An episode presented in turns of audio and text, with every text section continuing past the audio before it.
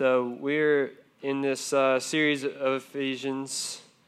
You know, I told you all that for the past, or we've told you that in the past like four weeks now, five weeks, something like that. Uh, so one thing that I, I I was thinking about when I came up here is that we spent a lot of time in chapter four, two weeks in a row, verse by verse. But before that, it was kind of like you know we kind of skipped around a little bit, and that's fine. Uh, but what I'm saying, I just don't want us to miss. Uh, I just don't want us to miss anything because remember we talked about last week. Ephesians one through three was basically explaining the good news, and this is doctrine or theology. Like this is what we believe. This is what Jesus did, and then Ephesians four through six is basically telling us what we need to do because of that. And last week we talked about uh, the very first thing in chapter 4 said, therefore. So, like, this is like a, a response to God's grace to us in Ephesians 1 through 3, how He showed us a love that was so deep and so wide and so high and, and so low that we can never really even fully understand it. And it's by God's grace that we are saved and, and how He died for us even when we didn't deserve it and how, and how we, are, we are making up His, his temple as, as believers. So, uh, I don't want us to miss that. Like I don't want us just to see that as good news and then and then really harp on what we're supposed to do about that because if we don't if we're not extremely uh, familiar with what he did on the cross and why that matters and and if that doesn't change your heart then what you do doesn't matter at all actually like it's that that part is completely irrelevant at this point. Like if if the good news is not what we're focused on then what we do will come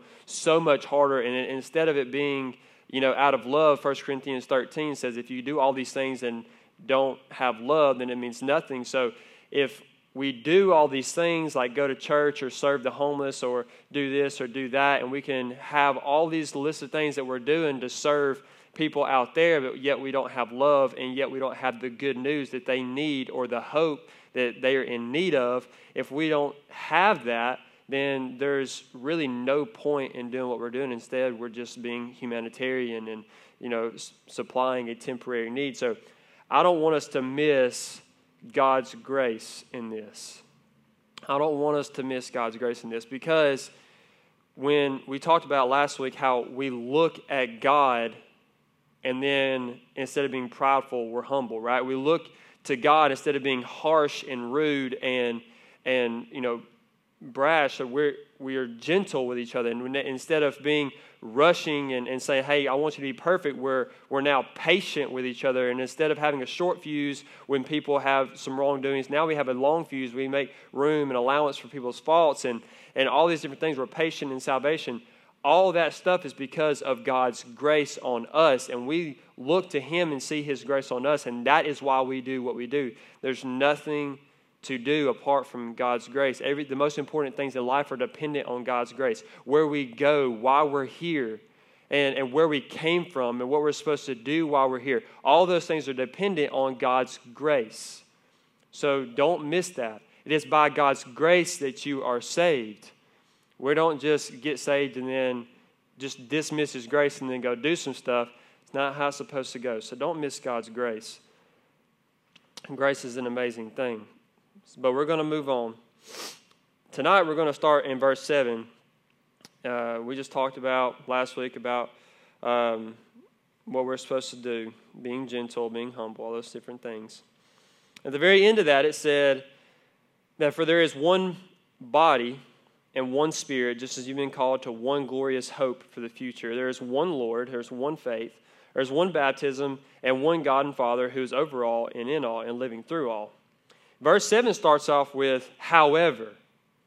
So there is one God, there is one body, there is one Spirit, there is all these different one, one, one different things. But then he says, however, just to show you, okay, I'm about to transition here. And he says, however, he has given each one of us a special gift through the generosity of Christ. So there may be one God, there may be one body, there may be one spirit, there may be one of all these different, the one hope that we're called to, but however, each one of us has a special gift. So not every one of us has the same gift, right? We don't it doesn't say we have one body, one gift. You know, it doesn't say that. It says we have one body, one God, one hope. And then it says, however, each one of us has been given a special gift. And this is what he, he goes on to say this. That is why the scriptures say, and he's quoting Psalm 68, verse 18, it says, When he ascended to the heights, he led a crowd of captives and gave gifts to his people. So it's just proving that God has given gifts, and he's quoting the Old Testament by doing that. And he says he's giving gifts to his people. So each one of us has a special gift. And what that's saying in the Greek is the literal, the literal translation, translation of it is that each one of us has been given a special grace. Each one of us has been given a grace for the purpose of building up his church. That's what it says. And it says, uh, each one of us has a special gift of the generosity of Christ. So each one of us has been given a special grace. And what's crazy about that is, is that God gave us grace. God had grace on us when we became Christians, when we became followers of Christ, when we had faith in Him and we were saved. So now He's given us a grace to give to others. Here's, here's what's crazy about that is that we're exposed to we're supposed to extend the grace of God to others through a gift that he's given us. We're exp- supposed to extend God's grace. And here we're going to talk about in this passage why and how that is. All right. So verse 9 it says notice that it says he ascended. He's kind of get sidetracked for a second. Hey, we all do that. Paul gets sidetracked too but God told him to say it, so it's pretty important. Notice that it says he ascended. This clearly means that Christ also descended to our lowly world. And that same one who descended is the one who ascended higher than all the heavens so that he might fill the entire universe with himself. So, Jesus, God Himself, descended from heaven and He ascended back to heaven. So we know that. But it says why he did that. Why did he do that? So that he might fill the entire universe with himself. How does he do that? Through the gifts that he gives us. He doesn't just fill the entire universe with himself, just boom, it happened. When he speaks one word, he did it through giving us grace. And now we have a special gift so that Christ might fill the entire universe with himself through the gifts that he gives us. That's crazy. That's crazy. So, verse 11. Now, these are the gifts Christ gave to the church the apostles, the prophets, the evangelists, and the pastors and teachers. Their responsibility is to equip God's people to do His work and build up the church, the body of Christ. Okay, we're going to camp out right here for a minute. It says that these are the gifts, and it's talking about the prophets, the apostles, the teachers, the evangelists. It's talking about all these different things. When you look at that, you don't really see anything besides like leaders or like speakers or you know pastors is what we would consider pastors. We don't see anything besides that. And it says that their responsibility is to equip believers to do the work of Christ. Hang on a second. I think I'm dehydrated. has anybody been affected by the heat here lately? I think I've been drinking too many sodas. Like I yawned just a minute ago, and there was this incredible cramp, like got caught right here, and I couldn't do nothing but just like raise my chin up, like oh god, oh god. And it was like I was trying to rub it out. I couldn't breathe, but whatever. So I had to give me a cup of water. It was it was really crazy. I get a little sidetracked too. Anyways, hopefully I didn't get y'all sidetracked. But it says their responsibility is to equip God's people to do His work. So that really got to me because it's my responsibility to equip God's people because this is what He has called me to do. And what do I equip you with, though? What do I equip you with? All those people, their, their responsibility is to equip, to equip God's people to do His work. Number one, everybody has a work. Everybody is supposed to be active in the body of Christ. Not one single person doesn't have a responsibility. There's not a single person that doesn't have a responsibility that just gets to sit there and spectate and see what's going on and enjoy everybody, every other Christian doing their thing and doing their gift. There's not a spiritual gift of sitting and relaxing. There's no such thing as that. So, what am I supposed to, what is God equipping me to equip you with? What is that? And so, we're going to go to a couple of passages in Scripture. I'm going to read it straight up, okay? I'm going to read this straight up from Scripture. I'm not really going to put a whole lot of my words into it because this is God's Word, and we have to, as God's people, hear what God says and go do something. It's not, it doesn't have to be over explained because a lot of times when God puts something really simply, we have to take it for what it is. This is uh, Romans chapter 12.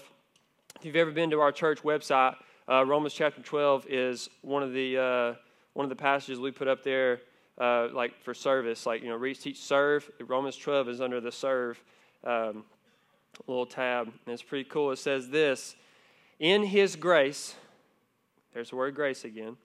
God has given us different gifts for doing certain things well. So if God has given you the ability to prophesy, speak out with as much faith as God has given you. If your gift is serving others, serve them well. If you are a teacher, teach well. If your gift is to encourage others, be encouraging. If it is giving, give generously. If God has given you leadership ability, take the responsibility seriously. And if you have a gift of showing kindness to others, do it gladly. And here's what 1 Corinthians 12 says There are different kinds of spiritual gifts, but the same Spirit is the source of them all. So there are different kinds. We just saw that. God works in different ways, verse 6 says in 1 Corinthians 12. That's crazy, ain't it? That God never changes, but He works in different ways in different people for different purposes, for different people groups and different individuals who need what you have to give them. Verse 6 God works in different ways, but it is the same God who does the work in all of us. Verse 7 A spiritual gift is given to each of us so we can help each other. Why are we given a spiritual gift? We're given a spiritual gift so we can help each other. And here's what the rest of the passage says. I'm going to sum it up. It says that basically every part of the body is needed. I want you to tell me what part of the body did God create that has no function? Does anybody, I could not think of one. This is a real, I'm not, it's not a trick question. I want to know is there a part of the body that does not have a function. Can anybody think of one? I thought initially maybe the appendix, but that has been proven that that is part of the immune system. What? Oh, I thought somebody had a, a part of the body. So, what part of the body, Rachel? The gallbladder? Well, huh? digestion. That, that's part of the gallbladder. The gallbladder is part of digestion. Just because you don't need it doesn't mean, you know, you don't, you don't have to, you can have no eyeballs, but it doesn't mean you don't need your eyeballs. You know what I'm saying? Like you can take off both your, both your eyeballs, both your hands, you know, both your legs. You can still survive, but it's still a function, you know, just like the appendix. You can take it out, you can live. Uh, but that's crazy, though, that God created us, the body, you know, to have no part of it has zero function. And so in 1 Corinthians 12, it talks about that we, as each individual, make up the body. And so that lets you know that every part of the body is needed. Every single person has a responsibility because the hand helps out the other hand, and the eyes help out the other senses, and, it, and every part of your body works together in one big unified thing that if yeah, I don't know if you ever noticed. Okay, so like at work the other day, it was like actually a month ago, and it's just now healing up. I like dropped this thing on my on my finger, and I promise you guys, I thought it, my the tip of my finger was gone. Like it just like all of a sudden I felt, I felt hot, and I just thought, don't look. And it was like I had no pain at the at the moment because it just happened, and I was like, I felt nothing on my finger, so I thought there is no finger anymore. Uh, and finally I got the nerve up to look at it, and it's like black and blue and all this other kind of stuff. And so I get home and I'll tell, I'll tell Kylie about it. I'm like, I dropped this thing on my finger and it hurts so bad. And she's like, oh, poor baby, you little sissy. You know, like, she has like no sympathy for my, my dead finger, you know. I'm just kidding. But uh, y'all are laughing because y'all know that Kylie is the tough one. So uh, I go to, I take a nap, you know, it's a normal Friday. I'm, I get home and I'm taking a nap because uh, my finger's hurting. And uh, I'm just like, man, I'm really tired. And so, about an hour later, I'm woken up not by an alarm, not by my wife, but because my finger is throbbing. I'm talking about like I've never felt a pain like this in my life. Y'all think I'm playing.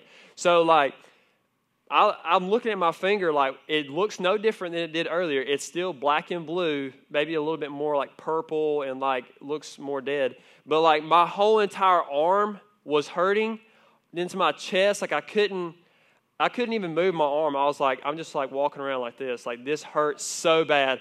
And you don't really realize like how much you use your hand until you can't. And so like I go down to this office just like at the bottom of my driveway to pay my rent that day. And uh and he's like, man, you know, because I'm, I'm writing funny, like with the sign of my thing. I'm like, I can't even, oh, this hurts so bad. You know, I, I just want to put my initials, you know what I'm saying? Like, sign here, initial here. I just want to do initials. And he was like, What'd you do to your finger? I'm like, well, you know, I crushed it, but like I'm about to go to the doctor and get it amputated because it hurts so bad. And uh, he was like, you know what you do about that, don't you? I'm just like, what? It's like, take a drill. I'm like, whoa, hey, whoa, whoa, whoa, hey, buddy. Like, you, you're talking serious stuff now. He's like, no, no, no, just listen to me.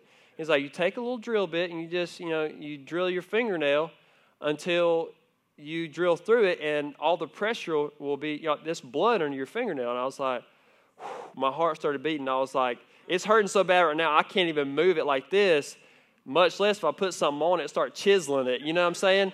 And he was like, you know, if you don't want to do that, you could take a paper clip and burn it until it's red hot and then just stick it through your fingernail. And I was thinking, that sounds like a great idea. You know, you say, how do you know how deep your fingernail is? You know, just burn right through your finger. You know, it's like, this dude's crazy. You know, I was like, I have no other choice though. My finger's hurting so bad. And so I get back up to the house and I find a paper clip. I'm like, hey, where's the paper clips the lighter? I need, I need something. And it's like, what's going on? You know, it's like, I'm about to burn my fingernail like a man. I'm about to man up and do it. So I'm lighting that paper clip and I said, I, like, I can't do it. It just barely nicked the surface, and I saw how fast my fingernail just dissolved, and I was like, wow, that was hot, you know? So then I go get a knife and I start chiseling just like that, and it's, just, I'm, it's killing me, guys. Like my, I got tears in my eyes. I'm sitting here doing this, and there's like little shavings of fingernail just going away. Eventually, I come through, right? And there's like blood going, just like squirting, like I just like hit an artery, and it's like there's blood everywhere, and it comes out like crazy. And I mean, I'm serious, guys. It was like immediate, just. Like it's like it's like you laid in a hot tub, you know, like after a long stressful day. That's how my finger felt. It was like immediate relief, but it bled for like the next three hours. So this past week, it actually stopped hurting for a while. But this past week, my fingernail has grown out, and there's a new fingernail coming in. It looks disgusting. I look like Frankenstein, but this one finger. And like the the other part, my old fingernail that looked normal is now no longer normal and like it's starting to like chip off piece by piece and there's one little piece just hanging on by the thread of skin and it hurts so bad. Like i can't even wash my hair you know? It's like there's i'm wearing a band-aid 24 7 and it started to make me think it's crazy we're talking about the body. There like like i was like wow this one little thing okay made my entire body function differently it was insane. I was like, I can't even do this right now. Like, spiritual moment, just like light bulb went off. I was like, I could be the fingernail. Like, that is in, like, not very important part, but you know when I'm gone. If I walk up out that door, y'all, y'all gonna be missing me because y'all gonna be hurting. You know what I'm saying? Because I'm gonna, I'm gonna walk up out. No, I'm just kidding. So, anyways, it's just crazy. When one part of the body is hurting, like, and you don't realize how much you need that part of the body, but when it's missing. So, all of us forming the body, we all have a function. And 1 Corinthians 12 talks about how, how can the eye say to the ear, I don't need you? Or like, how can the hand say to the foot, I don't need you? Or like if you're the butt, like if you're the dishonorable part, it actually talks about the dishonorable parts of your body. And I'm just thinking, my mind went straight to butt. I mean, who doesn't think butt when you think dishonorable? I mean, it does a whole lot of butt stuff. Like it stinks. It just, I mean, it's all kinds of stuff, you know? Look, y'all can be, it's fine. We talk about this stuff like all the time outside of church. Why can't we talk about it in here? Okay, butt's not a cuss word. So, but like, just think about it. It says in 1 Corinthians 12 that the, the dishonorable parts are actually the ones who are clothed with the most care. And it's like the parts that don't get used as much, you know, those are the ones that seem to be the most significant, you know? And it's like, like you think about it, like you start to think about all this stuff, and like God's describing us as a body, as an intricate, woven together, just all these different parts coming together all in one in, in unity and we're helping each other out. God has given us a gift, each one of us a special gift, and it talks about how if you uh, if God has given you the gift to prophesy, then speak with as much faith as God has given you. If God has given you the uh, the gift of encouragement, then encourage others. If God has given you the ability to teach, then teach well. And if God has given you the gift of giving, then give generously. You know what He doesn't say? He doesn't tell you what your gift is. So you have to decide that for yourself, not like, I want to be a pastor. And then all of a sudden you're a pastor. Like, that's not what I'm talking about. Like, you just know you have to discern for yourself and you say, What am I called to in the body of Christ? And I want to explain this in even, on an even deeper level. Kayla, her gift is not singing. Her spiritual gift is not leading worship. Her spiritual gift is not the ability to sing or to play an instrument. That's not her spiritual gift. Her spiritual gift may be to encourage because she's an extremely encouraging person. So, what she's going to do is she's going to use music as the medium through which she encourages. But the spiritual gift itself is not singing or playing music. That's just how she encourages others. Or if it's giving generously, you don't just you know, you decide wh- how you give. It doesn't mean that you're a tither. Like, you don't, your spiritual gift is not tithing. Your spiritual gift is giving. So give generously, whether that's to the homeless or you decide to go to somebody and say, hey, what is your biggest need this month? And you say, okay, here, I'm going to write you a check. Do it in secret because that stuff is not supposed, the right hand of the body is not supposed to know what the left hand is doing. So you do those things. You decide what you're going to do. In, in Colossians 3.17 it says, whatever you do, do it for the glory of God. So he gives you the ability, the spiritual gift, and you go out and do. And you go step by step. When the Holy Spirit leads you, the Holy Spirit will lead you and say, hey, you give here.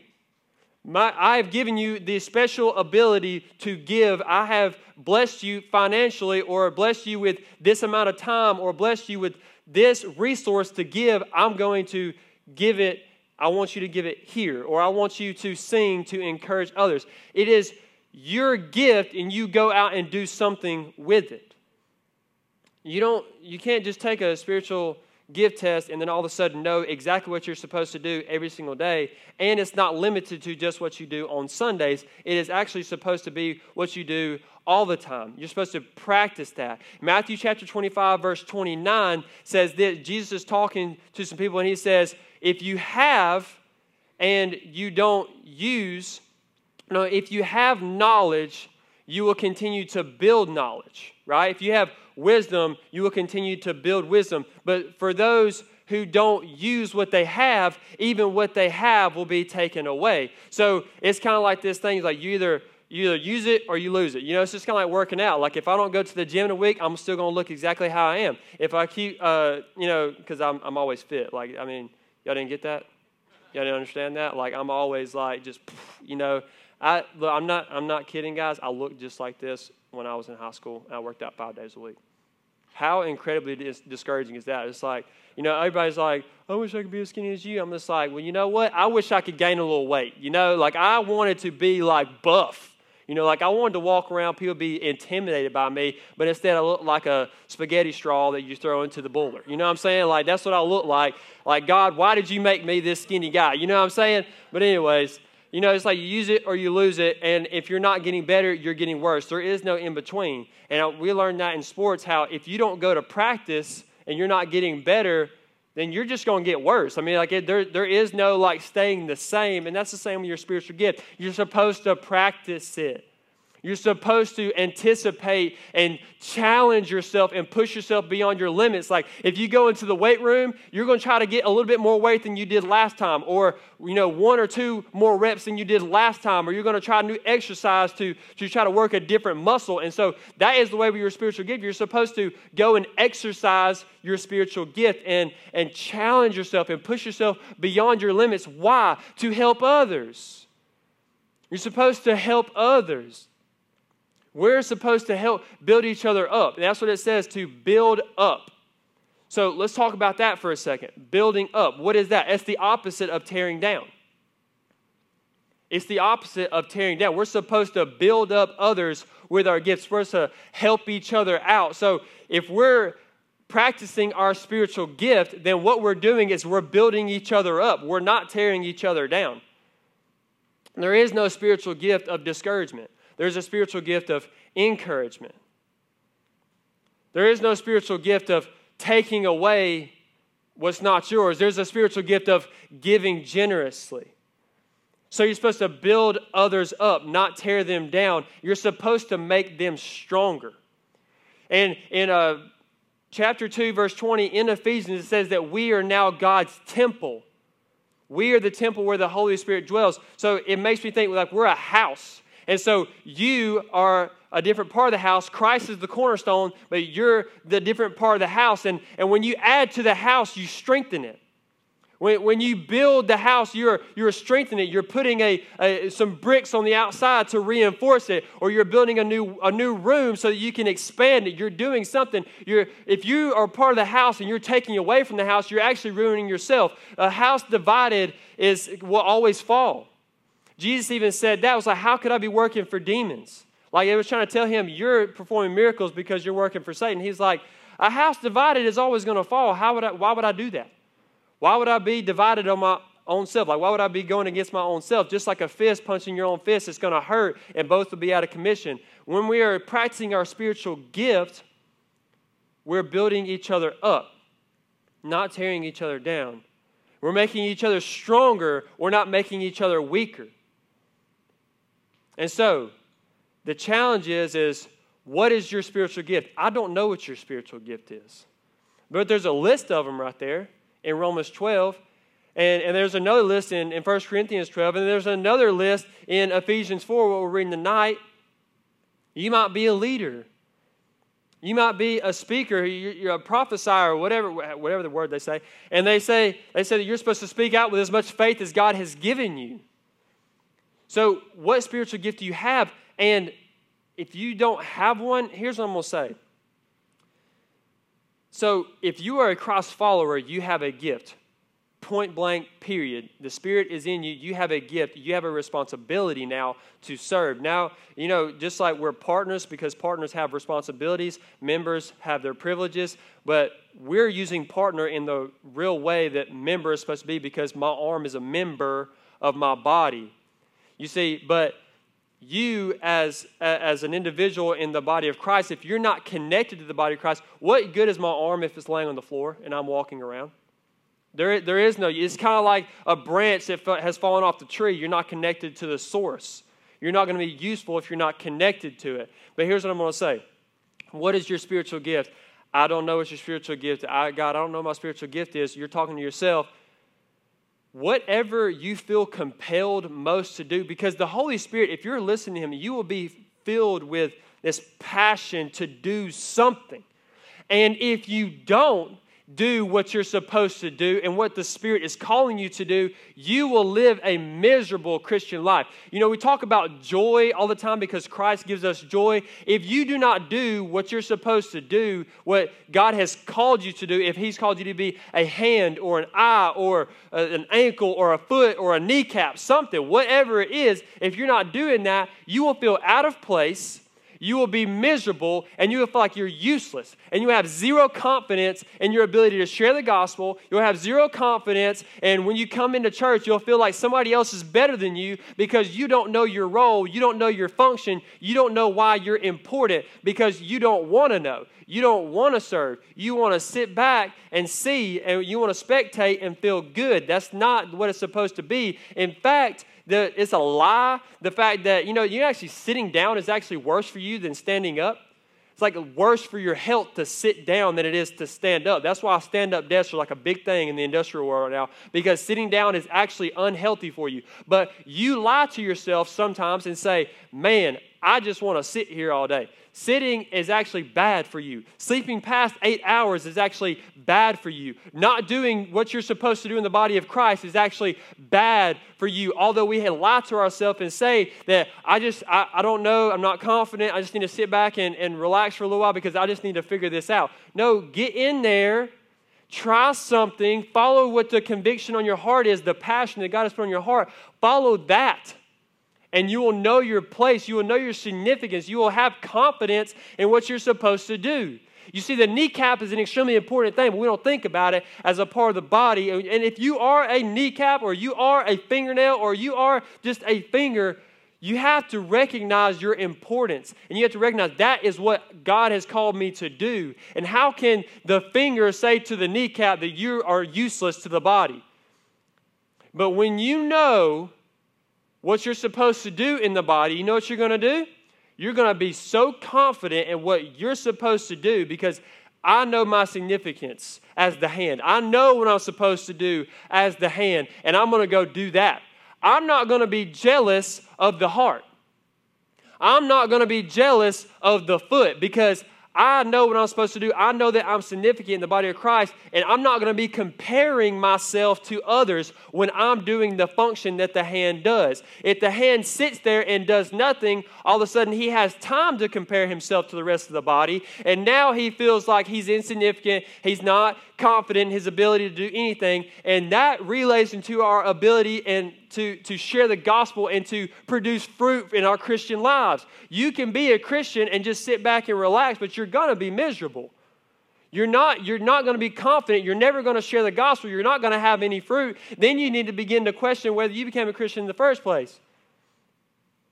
So think about it. Your gift is so incredibly important, not just for the body, but for you for you to understand your significance and your worth, the fact that Christ paid it all so that you can become part of his body, and he's going to give you joy by giving you something to do, by giving you confidence in what you're doing. And here's why he does it it says,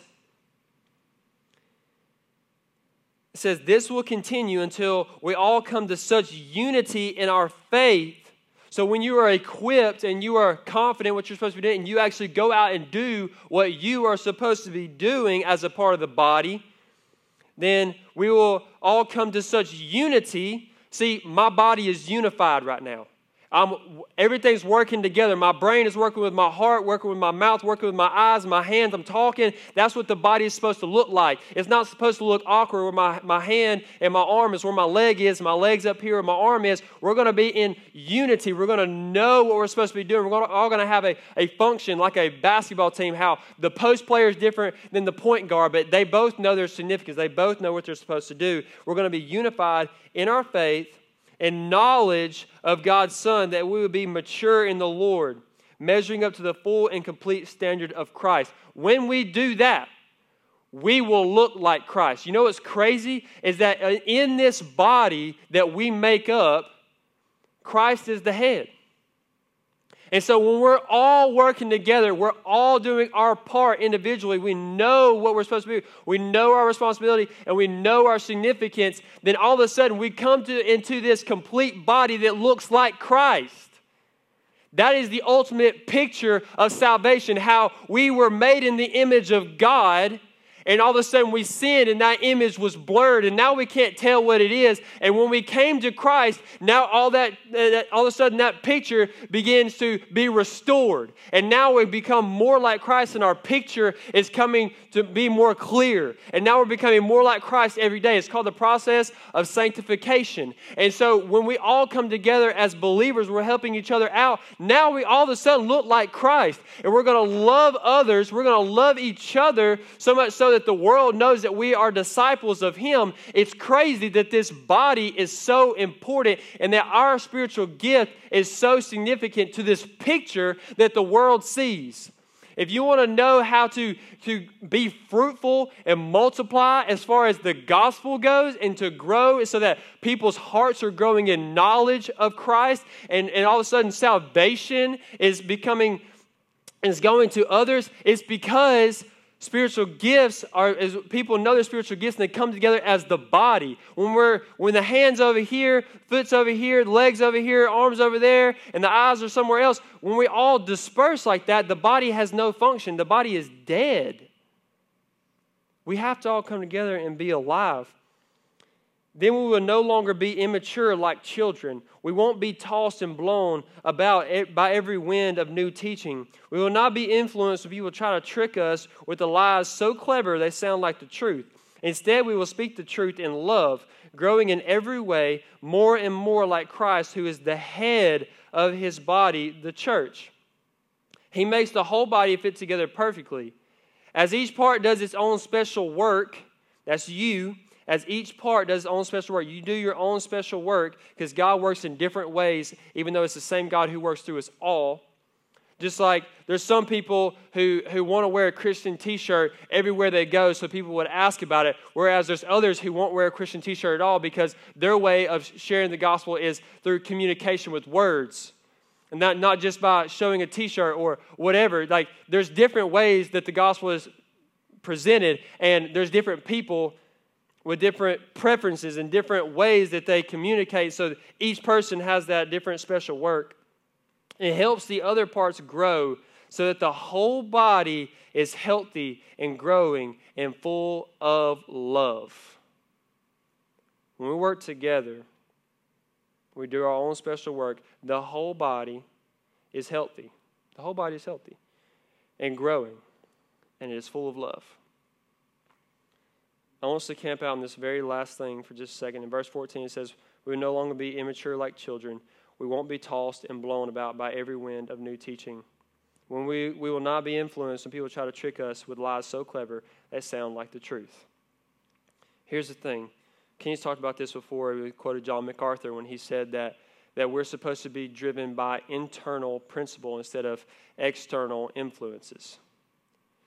You see, you know that confidence I was talking about, that that, that feeling of significance and you know what you're supposed to be doing and you have that responsibility, you know your special gifting that the Spirit has given you. You see, when you know that and you're practicing that, you are so strong internally that nobody can knock you to the side.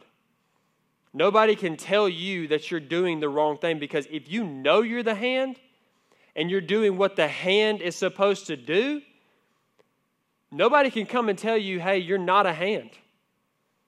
You're not doing what you're supposed to be doing. No, you're going to know. You're going to know, and you're going to be doing what you're supposed to be doing, and you're going to be so strong in that that nobody can toss you to the side like a wave gets tossed by the wind. Nobody can do that because you have that confidence in what God has called you to do, and your confidence is built on His grace alone not by your ability to do what the hand can do, but by God's grace giving you the ability to do what the hand can do. And when you're connected with God and you're connected with the rest of the body, you know. You know what you're supposed to be doing. You are firm in that and you cannot be tossed. And when somebody comes up to you with a lie so clever it sounds like the truth, you can discern that and say, Nope, that's not the truth. I know what the truth is and I'm going to stand by it. I know what God has called me to. I'm not going to move from that, but thank you. And when you resist the devil, what does he do? When you resist the devil, he flees. He doesn't stay next to you. Because you know why? Have you have you seen our dad? Like, you know, he's a pretty big dude. And he's strong. He's powerful. And he has given us a gift through that power so that we might do something way greater. He might do something far greater in us than we could ever ask or imagine. Ephesians 3. It's crazy all the correlations that you get when you, when, when you, when you become a part of the body and, and you're doing what you're supposed to be doing. All of a sudden, you're growing in knowledge, growing in stature, and now you're mature. Now you're not going to move. Now nothing can knock you to the side because you are confident in what God has called you to do. And you are confident in the fact that you are His child so that you would not fear, so that you would not worry, but you're just going to keep doing what He's called you to do. So, what is your gift? Is it giving? Is it teaching? Is it speaking? What is it? What, what is it? Is it encouraging others? Is it serving others so that you're supposed to serve them well? What does your heart compel you to do? What is God compelling your heart to do? You have to decide that for yourself. Because I felt God compelling my heart. I would stay up late at night and I would just have sermons on my mind. And I, before I even realized it, I was about 30 minutes into the sermon, about halfway through. And, uh, and I was in my bed and I was thinking, I'm really, I'm preaching. Like I, I am in my bed. I can't sleep because I'm preaching. And it's like, I really loved how I felt right then because I felt like I was in God's will. But then I would realize I actually was preaching a sermon, and then I got really scared. You know, I, y'all know my story about that. But my heart was so compelled, and I had so much passion towards that because that's what God called me to do. You may not exactly want to do those things right off the bat because you may be fearful of the outcome, but I'm telling you, God is able to do through you more than you could ever ask or imagine that you would just put your faith in Him through His grace, which is a gift from Him, and now you're a part of His body, you're a part of His family, you're a part of His, his house where He is the cornerstone, and He is part of His body where He is the head. You have a place. Now you have a purpose. Now you have meaning. Now you have security. Now you have strength. Now you have everything that you can need right there in Christ. So I want all of us to think about our gifts. Think about what we're supposed to be doing with our gifts that we have all received. And if, if you are the one who sits back and spectates because you don't feel confident, want you understand that God is able. You're not. None of us are. I, am not able to come up here and speak on my own. There, there's no way. There's no possible way. I seriously sometimes don't know what I'm about to say. I'm not kidding. I have no idea what I'm about to say sometimes when I come up here on the stage. I've studied, but I have no idea what to tell you guys. My heart could be heavy, but I have no idea. And God gives me the words every time. Unless I'm prideful, then He lets me stand up here and look like a doofus. But that has only happened like about half the time that I've done speaking. But you see what I'm saying? It's God. It's God's ability. It's God's grace. It's God carrying the burden. It's not you. Don't sit back in the background and be miserable. That is a lie. That is a lie from Satan. That is a lie that you're telling yourself that you can't do something, that you're not called to that because you are. You are, and you can do it. God will be able to do through you more than you could ever ask or imagine. I'm telling you, just step out. Go do what you feel called to do. And I'm telling you, you will be closer to God than you ever have. You will feel so much security, so much strength, so much comfort, so much grace. And you'll be extended to so many other people that the body will be building up each other. I'm telling you, don't, don't let that, don't let the, the I don't have the ability, don't let that scare you. Don't let that make you fearful of, of serving in the body because we're, we're lacking. Like, like I'm, we're hurting right now because, because you might be the part that we're missing. You might be the leg. We're, we're out here limping. We need you. and we love you. We want you. We have faith that God is going to give you the ability, and, and you should too. So I'm going to pray, and and I, I feel like I feel like you need to pray. If, if that's you, I feel like you need to pray here or wherever. Grab a friend that you know is a part of the body that is hurting right now, just like my finger was hurting. You just grab a friend, pray with them, encourage them. If your gift is encouraging, encourage somebody now. Like start now. You know, like if your gift is giving, give somebody something. Like give somebody like a Bible verse or something. Like do something. Like start now. Let's let's start now. Okay. Like that is the hardest thing to do. Is the first step.